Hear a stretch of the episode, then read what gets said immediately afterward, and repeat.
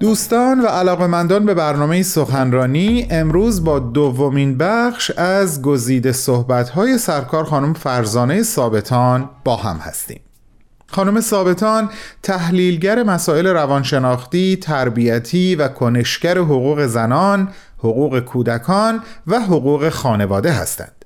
همچنین ایشون از بنیانگذاران بنیاد فرهنگی همزبان هستند.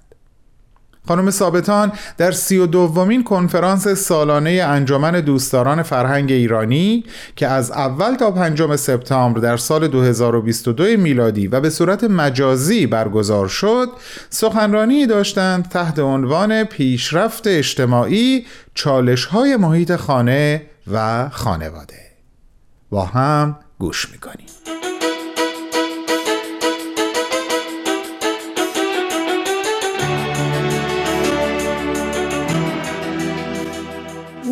می‌رسیم به دوران معاصر. اینجا نقش خانواده خیلی خیلی هم مهمه هم بحرانیه و هم با تحولات عجیب و غریبی که در علم و اختراعات، اکتشافات، فرهنگ، مسائل اجتماعی به وجود اومده می‌بینیم چقدر خانواده هم دستخوش اینها قرار گرفته و هم چقدر تاثیراتش بیشتر شده. بیشترین تأثیری که ما الان می‌تونیم در خانواده ببینیم با فضای امروز امروز این دوران دوران ارتباطات عصر دنیای مجازی عصر اینترنت و ما می‌بینیم که اینها به عنوان عوامل و دستاوردهای جدید علمی چطور تونسته تأثیر بذاره روی موقعیت خانواده در دنیای کنونی.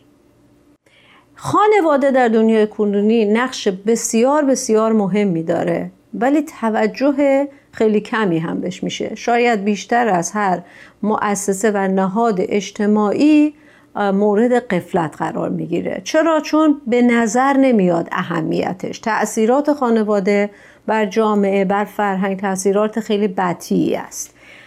حالا از جمله عواملی که ما در دنیای امروز می‌خوام یه مقدار خانواده رو در دنیای امروز توصیفش کنم. در دنیای امروز می‌بینیم. یکی همونطور که عرض کردم ظهور اینترنت هست و سرعت حرکت علم. شما می‌بینید پدر مادرها تا می‌خوان چه می‌دونم با موبایل و cell phone کار کردن رو یاد بگیرن. بچه رفته تکس رو یاد گرفته. میان تکس رو یاد بگیرن. کودک نوجوان حتی کودک های کوچیک 6 7 ساله خیلی از پدر مادرها جلوتر هستن که با اینترنت چطور حرکت کنن با موبایل چطور کار کنن با لپتاپ چطور کار کنن. همه اینها. این ظاهرا شاید پدر مادر خیلی هم خوشحال میشن که بچهشون انقدر جلوتره ولی اون فاصله نسلی هی داره بیشتر و بیشتر میشه. سرعت این اختراعات. چاپ وقتی اختراع شد گوتنبرگ 400 سال طول کشید تا اختراع چاپ منتشر بشه جا بیفته تو جامعه. فیسبوک در عرض نه ماه در جامعه را افتاد. این سرعت و شتاب باعث شده اختلافات نسلی در واقع فاصلش کمتر بشه. کمتر بشه به این معنی که اگر من قبلا اختلاف نسلیم سی سال بود 15 سال بود یعنی بچه یا فرد 15 ساله با من فاصله داشت الان اختلاف نسلی داره به 6 سال می‌رسه. یعنی من با بچه 6 سالم خیلی نمی‌تونم رابطه برقرار کنم. یعنی یه آدم 20 ساله مثلا با یک آدم 12 ساله خیلی نمی‌تونه رابطه برقرار کنه. به هر حال صحبت این است که از این جمله عوامل که فضای مجازی چه تاثیراتی گذاشت. تاثیرات مثبت و منفی. در واقع اینجا نمی‌خوایم بگیم اختراع بعد علم بعد کاش علم پیشرفت نکرده بود یا بالعکس بگیم که اینها خوبه یا باید باشه و اون چیزهایی که در خانواده از دست دادیم نمی‌خوایم واقعا مغرضانه و جانبدارانه صحبت کنیم. واقعیت اینه که اینها پیامدهای مثبت داشتن سازنده داشتن پیامدهای مخربن داشتن. خانواده امروز در یک فضای قرار گرفته که علم داره با سرعت پیش میره و این خانواده هم داره در کنارش تلاش می‌کنه که خودش رو به حرکت بندازه. اما چالش های بزرگی باش مواجه. از جمله چالش مهاجرت. شما می‌بینید وقتی یک خانواده مهاجرت می‌کنه بحث تطابق فرهنگی به وجود میاد بحث زبان هست بحث اون فرهنگ میزبان و فرهنگ مهمان اتفاق میفته برای خانواده. بچه ها فرزندان که سن پایین تری دارن خیلی راحت تر سازگار میشن. پدر و مادرها خیلی دیرتر و این فاصله اون رابطه خانوادگی رو چیکار می‌کنه؟ ضعیفتر می‌کنه. حتی اعضا با هم در یک خانواده دارن زندگی می‌کنن. ولی انگار هر فردی دور خودش یه حباب کشید یعنی در عین اینکه به قول مولانا میگه وجود حاضر و غایب شدن همه توی یه خونه هستن زیر یک سقف هستن ولی فاصله دارن. با هم ارتباط وجود نداره. ارتباط عمیق و عاطفی که از قبل بوده. و خیلی موارد دیگه.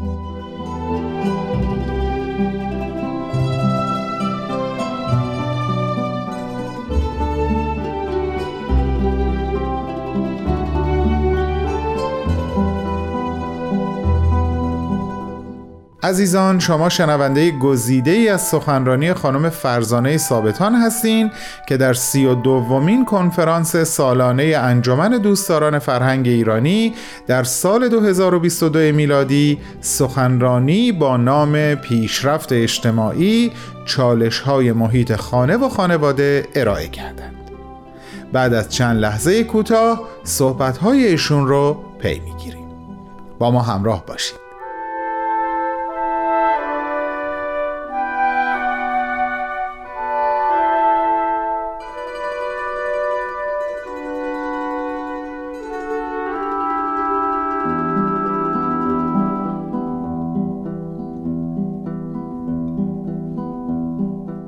هر حال ما می‌بینیم که در دنیای امروز خانواده با چالش های بسیاری مواجه هست و حتی این چالش هایی که مواجه هست علت معضلات و مشکلات اجتماعی هم شده. برای اینکه در هر انسانی هر فردی در واقع شکلگیری شخصیتش تا پنج سال تا هفت سال اول زندگی اتفاق میفته و حالا خانواده ای که شما فرض کنید مادر مشغول کار پدر مشغول کار بچه ها به دست مهد کودک ها سپرده میشن یا به دست پرستاران سپرده میشن یا این اختلاف حالا مسائل و چالش هایی که خانواده در نگهداری و پرورش فرزندان باش مواجه یا موارد دیگه می‌بینید مسئله تصاوی حقوق زن و مرد مطرح میشه.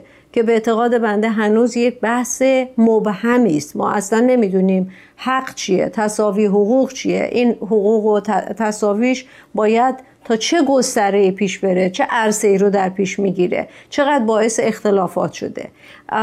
آزادی هایی که زنها به حق می‌خوان و اون چالش هایی که مردها از نظر مسئولیت ها باهاش مواجه هستن.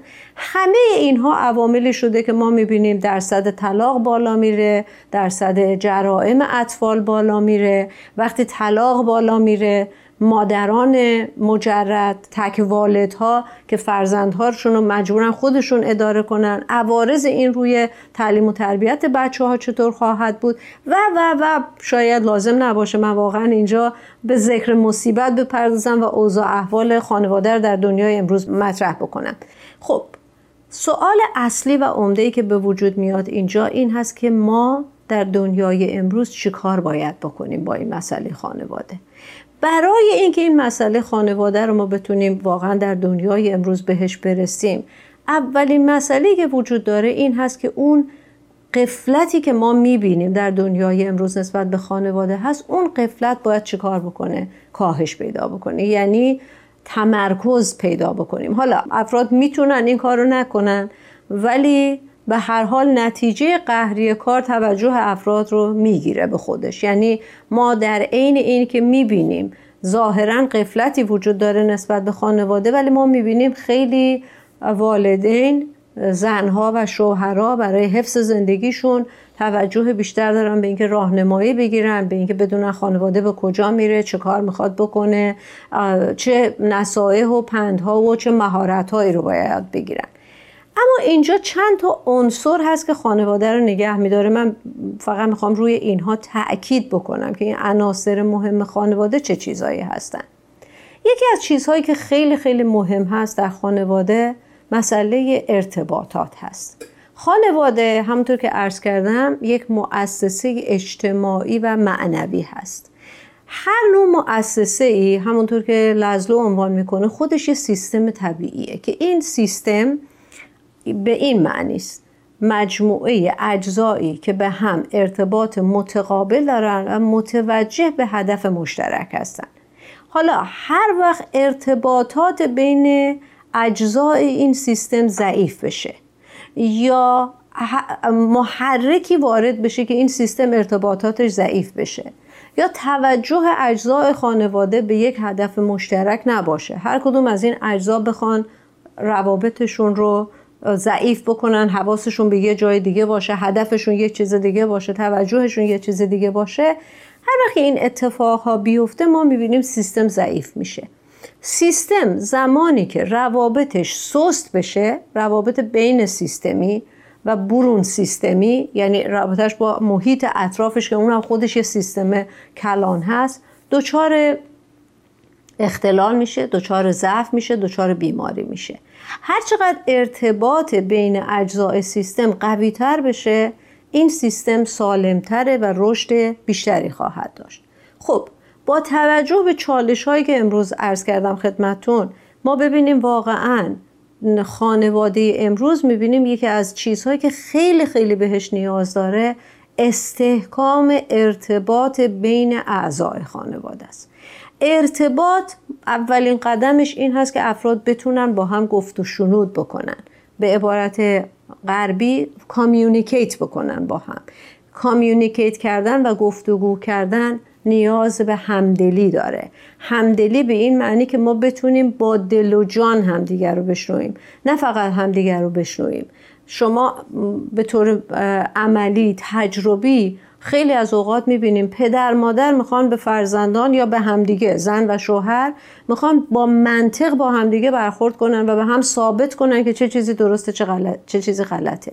در یک خانواده ای که ساختارش بر پایه و اساس عاطفی بنا شده چنین چیزی ممکن نیست. آدم ها باید ارتباطشون با دل و جان با هم باشه. یعنی وقتی من با طرف مقابل صحبت می‌کنم در پس این صحبت ها یا هر رفتار اون اون رو بشنوم نیازهاش رو بشنوم احساساتش رو بفهمم و هدف من به عنوان یک عضوی که می‌خواد این سیستم رو نگه داره این باشه که تلاش بکنیم نیازها و احساسات اون رو همدلانه اقنا بکنیم همراه باشیم.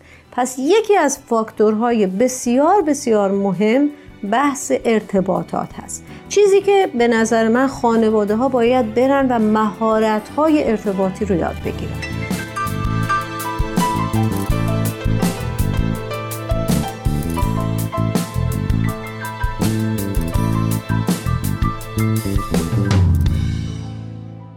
دوستان عزیز دومین بخش از گزیده سخنرانی خانم فرزانه ثابتان تقدیمتون شد. خانم ثابتان همونطور که عرض کردم تحلیلگر مسائل روانشناختی تربیتی هستند و کنشگر حقوق زنان، حقوق کودکان و حقوق خانواده. همچنین از بنیانگذاران بنیاد فرهنگی همزبان. ایشون این سخنرانی رو تحت عنوان پیشرفت اجتماعی چالش های محیط خانه و خانواده در سی و دومین کنفرانس سالانه انجمن دوستداران فرهنگ ایرانی که به صورت مجازی در سال 2022 میلادی برگزار شد ارائه دادند. اگر مایل به شنیدن سخنرانی کامل خانم ثابتان هستین می‌تونین لینک این سخنرانی رو در وبسایت ما یعنی www.persianbms.org پیدا کنید. از همگی شما دعوت می‌کنم شنبه هفته آینده همراهمون باشین برای شنیدن سومین بخش از گزیده سخنرانی خانم فرزانه ثابتان. با بهترین آرزوها.